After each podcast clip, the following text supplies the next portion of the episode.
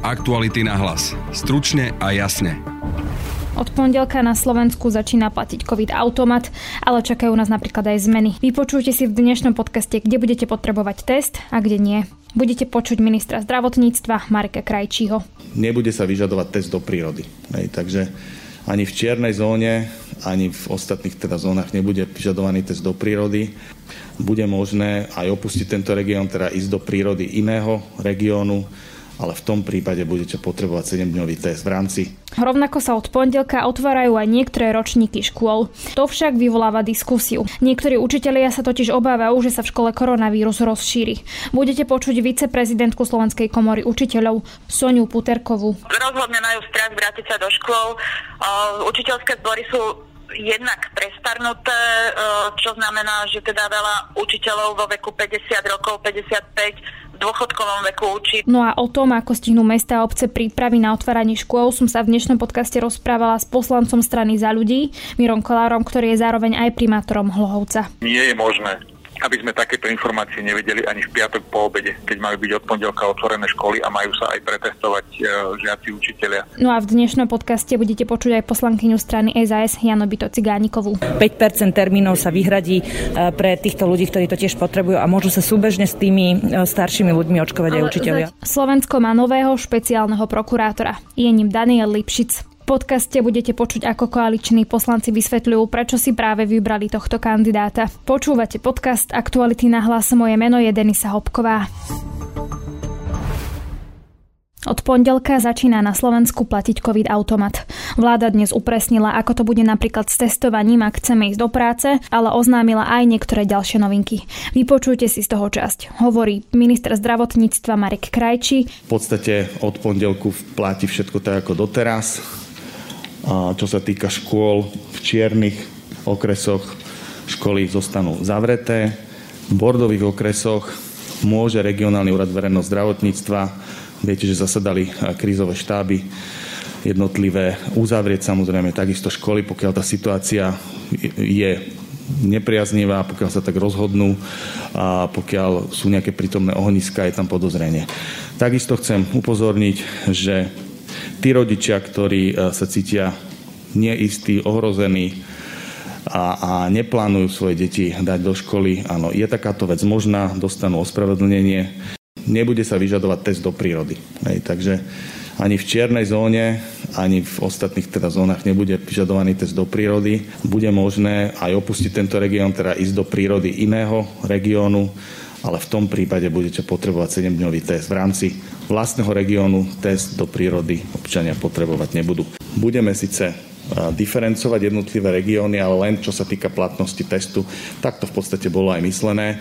Teda celá krajina je v čiernej zóne, teda všetky opatrenia, tak ako sú nastavené v čiernej zóne, platia. Avšak pokiaľ je nejaký región v lepšej farbe, tak v tom prípade nemusí mať periodicu testovania každých 7 dní do zamestnania, ale každých 14 dní alebo eventuálne až každých 21 dní. Som sa rozhodol, že zmením očkovacú stratégiu a hneď prvými dávkami od AstraZeneca, ktoré prídu budúci týždeň, začneme očkovať učiteľov.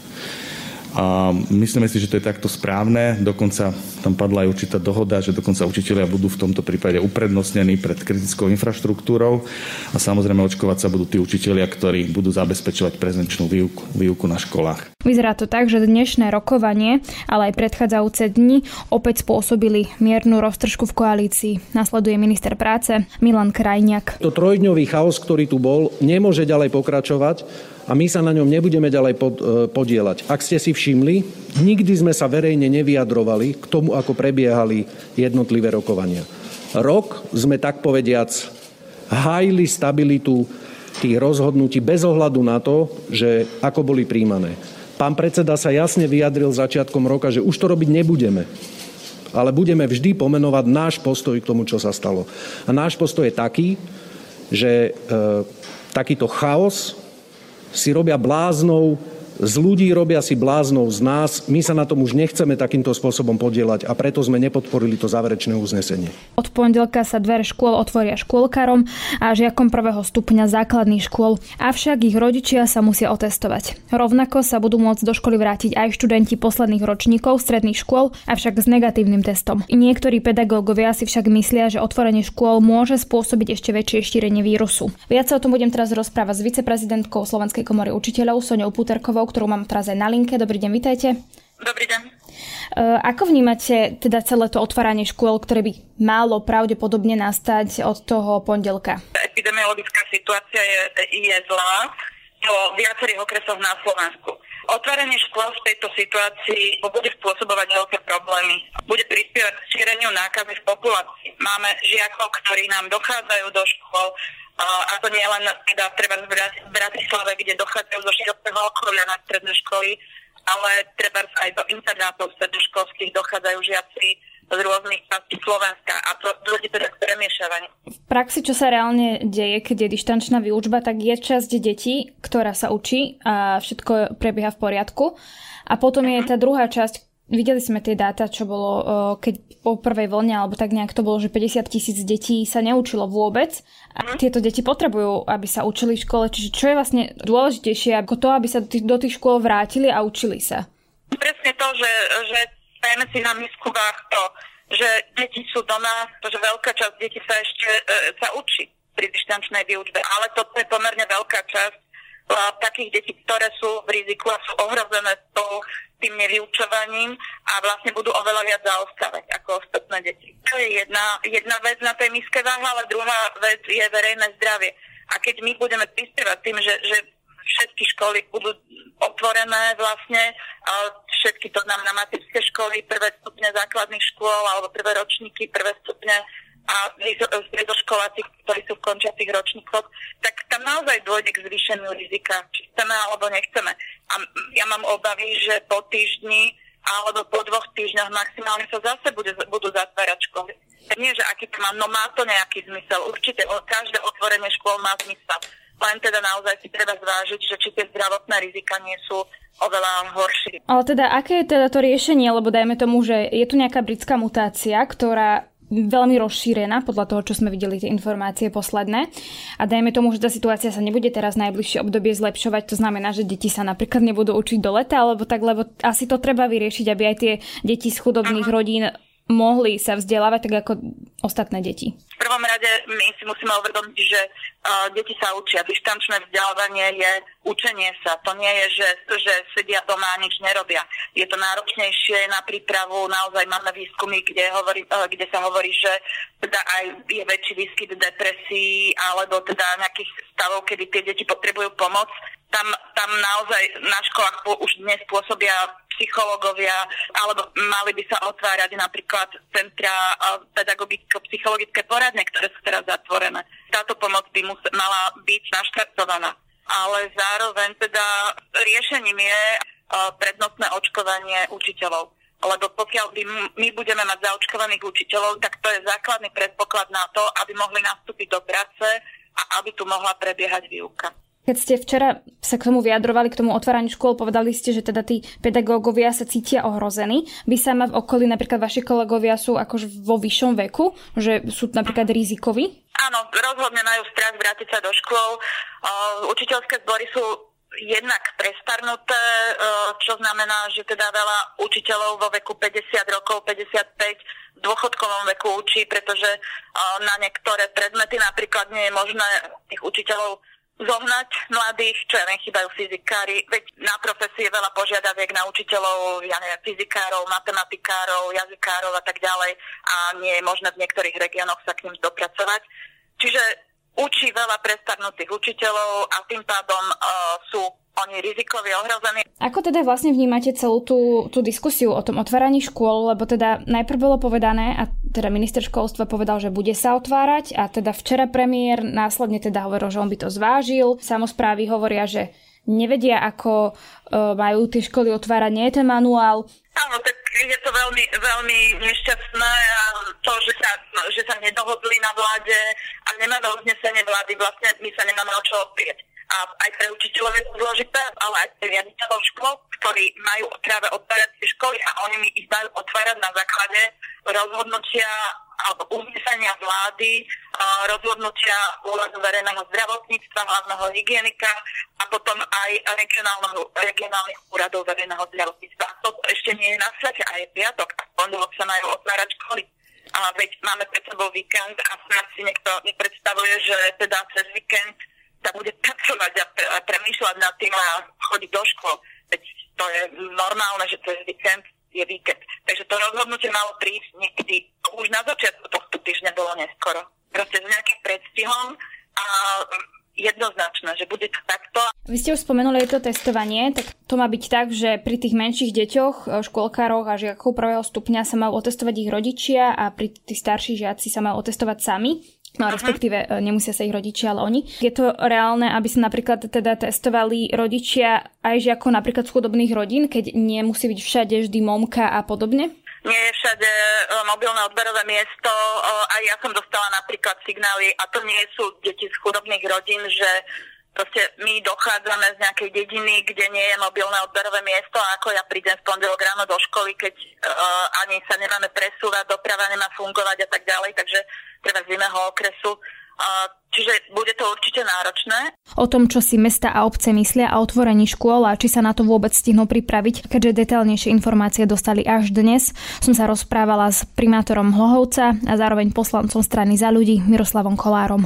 Keď sme mali krajský krízový štáb, Uzavreli sme to s tým, že Trnava, Hlovec, myslím, že aj Piešťany dostali stanovisko od regionálnej hygieny, že tá epidemiologická situácia v týchto okresoch nie je dobrá aj vzhľadom na vysoký podiel britskej mutácie vírusu v tých pozitívne, pozitívne zistených prípadoch a konštatujú, že otvorenie škôl môže tú situáciu zhoršiť. Nedali nám samozrejme, že rozhodnutie, že nemáme otvárať, lebo na to v tejto chvíli akoby nemajú oprávnenie, ale nám to stačí, je to jasná správa to znamená, my neotvárame školy, ani Ľudská neotvára stredné školy, potrebujeme tú krivku jednoducho zraziť dolu nám sa podarilo za tie posledné dva týždne aj tými opakovanými testovaniami, aj zniženou mobilitou, aj spoluprácou zamestnávateľov otočiť ten vývoj. Spadli sme z prvého na šieste miesto na medzi najlepšími okresmi a poslať v tejto chvíli ďalších 2000-3000 detí a ich rodičov do obehu a do škôl považujem za chybu. Čiže nie, neotvárame. Vy ste spomínali, že teda čakáte na to uznesenie, respektíve nie, že čakáte, ale že už v regionálny úrad rozhodol. Je to skôr také na dobrovoľnej báze, že kto chce otvoriť školy môže a kto nechce, tak nemusí. To, čo my dlhodobo napríklad ako Únia miest kritizujeme a to, čo som ja prosil aj mojich kolegov koaličných vo vláde, nie je možné aby sme takéto informácie nevedeli ani v piatok po obede, keď majú byť od pondelka otvorené školy a majú sa aj pretestovať e, žiaci učiteľia. Čiže No, ako v tomto chaose si myslím, že každý sa zariadi a povie. My sme riešili primárne, aby sa nestalo to, že my keď neotvoríme školy, rodičia nebudú mať nárok na pandemickú očiarku. To podľa stanoviska sociálnej poistenia už nehrozí. To znamená, aj tie školy, ktoré budú zatvorené z rozhodnutia či hygienika, či zriadovateľa, tam budú mať rodičia nárok na pandemickú očiarku. Bohužiaľ, táto situácia sa nám deje opakovane, že my ani niekoľko hodín predtým, než vlastne sa majú diať nejaké zmeny, buď testovanie otváranie škôl, nevieme na čom sme. Preto to jednoducho mnohí primátori zobrali do vlastných rúk a rozhodujú sa tak, aby ochránili občanov vo svojich mestách, obciach, okresoch. Ako je to možné, že v útorok sa povedalo, budú sa otvárať školy a v podstate až teraz niekedy na webe ministerstva školstva pribudla to usmernenie nejaké také, že čo sa týka toho testovania a podobne, ale uznesenie vlády ešte o nejakých výnimkách, ktoré platia od pondelka, teda stále nie. Ako je to možné, že to proste tak dlho trvá? Ja neviem, ako je to možné, pretože pre mňa je absurdné, že sa takéto o, veci ohlasujú na tlačovkách bez toho, že by to nadvezovalo na prijaté uznesenie vlády. Keď sa to útorok oznámia a do piatku popoludňa nie sú schopní moji kolegovia vo vláde prijať k tomu relevantné uznesenie, no tak to je zásadná chyba, ktorá zneistuje starostov, primátorov, županov, občanov, rodičov, detí a takto sa to jednoducho robiť nemá a ja už neviem, ako to mám mojim kolegom vysvetliť. Ale tak šéfka vašej strany je v vicepremiérkou a teda sedí aj na tých rokovaniach vlády, tak v podstate neviete s tým vy aj niečo ako strana možno, že urobiť? Nie, pozrite sa, my máme dve ministerky vo vláde, pokiaľ premiér ani nepríde na vládu v takejto zásadnej situácii, kedy to treba manažovať, tak čo mám na to povedať. Ako v tejto chvíli budem viac primátor ako koaličný poslanec, pretože ja mám zodpovednosť za tých ľudí tu na v regióne a pokiaľ nevie konať vláda, tak musíme konať my. Viem, že vy neotvárate, ale teda keby napríklad otvárate, dajme tomu teoreticky, čo to znamená pre e, mesto, ak ide otvoriť školy, ale nemá napríklad ešte nejaké presné usmernenie? Okrem toho, že tie školy sa musia pripraviť e, akoby logisticky na to otvorenie, musia pripraviť priestory, v mnohých školách sa testuje cez víkend, aj, čiže musia musieť identifikovať, musia si pripraviť aktuálne rozvrhy, musia zistiť, e, či majú dosť učiteľov, či nie sú pozitívni alebo nie sú v karanténach, musia jednoducho informovať rodičov, kedy ako začnú a navyše musia cez víkend otestovať. Hej. Čiže tie školy by mali si pootvárať svoje momky a testovať, alebo teda ak mesta testujú, a, tak jednoducho musia zabezpečiť testovanie. A pokiaľ v piatok popoludní není jasné, či otvárajú, či neotvárajú, ako otvárajú, tak jednoducho majú na to 48 hodín, čo považujem za absurdné. A skrátka je chyba, že tých ľudí v území takto dostávame pod tlak O otváraní škôl som sa v parlamente rozprávala aj s poslankyňou SAS Jano Bito Cigánikovou. Je to tak, ako to je, že, že ešte máme, čo je dneska piatok? piatok? Máme piatok a ešte nevieme stále záver. Minister školstva robí preto maximum, ale to robí už od septembra, tak dúfame, že konečne sa naozaj tie školy otvoria. Ale ako je to možné, že sa teda nejak rozhodlo, že budú sa otvárať školy dnes je piatok, nie uznesenie, samozprávy sú nervózne. Tak ako je to možné? Veď to je v podstate zodpovednosť ministra školstva. Je to pochopiteľné, že cítenie neistotu a naozaj minister školstva má od, od septembra pripravený kompletný semafor, ktorého sa teraz máme držať a stačí to len odklepnúť, ale my neriešime len školy, my riešime celkovo ten, ten e, súbor nariadení e, a pokiaľ viem, tak so školami teda problém ani diskusia o tom nie je. Je, je diskusia o tých ostatných nariadeniach, čiže ale musíme to, musí to vláda zrejme celé uzavrieť a potom to teda oznámiť ako celok, ale nie je to šťastné. Proste učiteľia sa obávajú, že sa sa tam nakazia, že tá britská mutácia a podobne, že nie je teraz hodná situácia a hovoria o tom, že by boli za to, aby sa prednostne očkovali Samozrejme. učitelia. Bude Určite. toto napríklad téma? Určite to téma už dávno je. Braňo Gröling to už dávno, dávno predložil ministrovi zdravotníctva. Ja osobne som sa bola angažovať. Bola som kvôli tomu na koaličnej rade. Vyzývali sme aspoň na to, aby e, nejaké percento t- súčasných termínov vyhradil pre učiteľov. Tlačíme na to a ja si myslím, že toto musíme určite zabezpečiť prednostne. A to som teda ja veľmi prísny e, zástanca toho, aby išli na najprv starší a chorí, ale myslím si, že sa dá urobiť to, že 5% termínov sa vyhradí e, pre týchto ľudí, ktorí to tiež potrebujú a môžu sa súbežne s tými e, staršími ľuďmi očkovať ale aj učiteľia. Zatiaľ je teda to na ministrovi ako zdravotníctve ako rozhodne. Proste nie je to teraz úplne že jasné, že ako to... Nie je to jasné, ale je to aktuálne veľmi, um, ako to poviem, veľmi to tlačíme. A na poslednej koaličnej sme to navrhovali, na pandemickej komisii sme to navrhovali. Uh, na vláde teraz ja nie som, takže neviem, ale určite aj na ďalšej koaličnej sa budeme pýtať, čo je s tým, lebo naposledy nám pán minister e, dal prísľub, že zváži to percento termínov. Aktuality na hlas. Stručne a jasne. Slovensko má nového špeciálneho prokurátora a to Daniela Lipšica. Bol ministrom spravodlivosti, šéfoval rezortu vnútra a dokonca sa o ňom špekulovalo ako o generálnom prokurátorovi. Koalícia ešte v Lani menila zákon o prokuratúre tak, aby sa novým generálnym či špeciálnym prokurátorom mohol stať aj neprokurátor. Práve Daniel Lipšic bol jediný neprokurátor spomedzi ďalších kandidátov. Lipšicovi svoj hlas dalo 79 poslancov, proti boli 12 a 26 sa zdržali. Jeho protikandidáti ako Jan Šanta a Vasil Špirko nezískali ani jeden hlas. Prokurátor Peter Kysel dostal hlasy troch poslancov. Daniela Lipšica zvolili aj napriek výhradám opozície či odporúčaniam Transparency International Slovensko. Vypočujte si ako zvolenie práve tohto kandidáta zdôvodnili koaliční poslanci. Pokračuje Michal Šípoš z Olano. V čase, kedy je bývalý špeciálny prokurátor Dušan Kováčik väzobne stíhaný a obvinený zo závažných trestných činov, Slovensko potrebuje na čele špeciálnej prokuratúry najmä neskorumpovaného, odvážneho a odborne zdatného človeka a my sme nikto neboli dopredu nejakým spôsobom ovplyvňovaní alebo dohodnutí.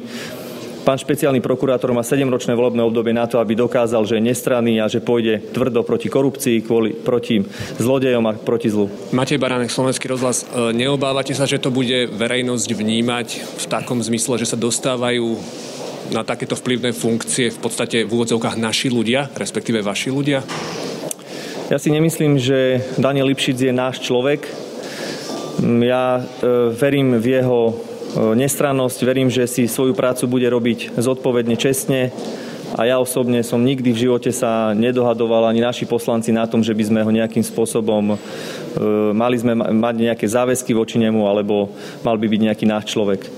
E, dobrý hopková aktuality. Prečo ste sa rozhodli práve pre pana Lipšica? E, mali ste tam ďalších troch kandidátov a to hlasovanie ukázalo, že 79 hlasov za pana Lipšica, 3 hlasy za pana Kysela a ostatní kandidáti nedostali žiaden hlas. Tak prečo práve pán Lipšic? E, viacerí kandidáti, respektíve všetci štyria, boli veľmi kvalitní.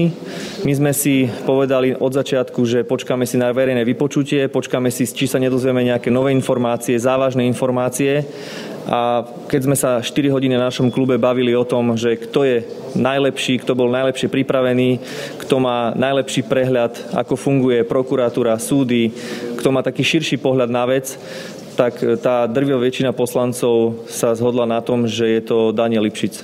Nasleduje Juraj Šeliga zo strany za ľudí a Ondrej Dostal z SAS. Verím, že doktor Lipšic bude dobrým špeciálnym prokurátorom, že vráti dôveru prokuratúre po tom, čo tam robil pán Kováčik, ktorý zametal kauzy pod koberec. Samozrejme, z tohto miesta hovorím, že všetci budeme pozerať na doktora Lipšica a to, akým spôsobom úplne pretrhne všetky kontakty, lebo to je teraz kľúčové a to je vec, ktorú my vnímame, ale verím mu.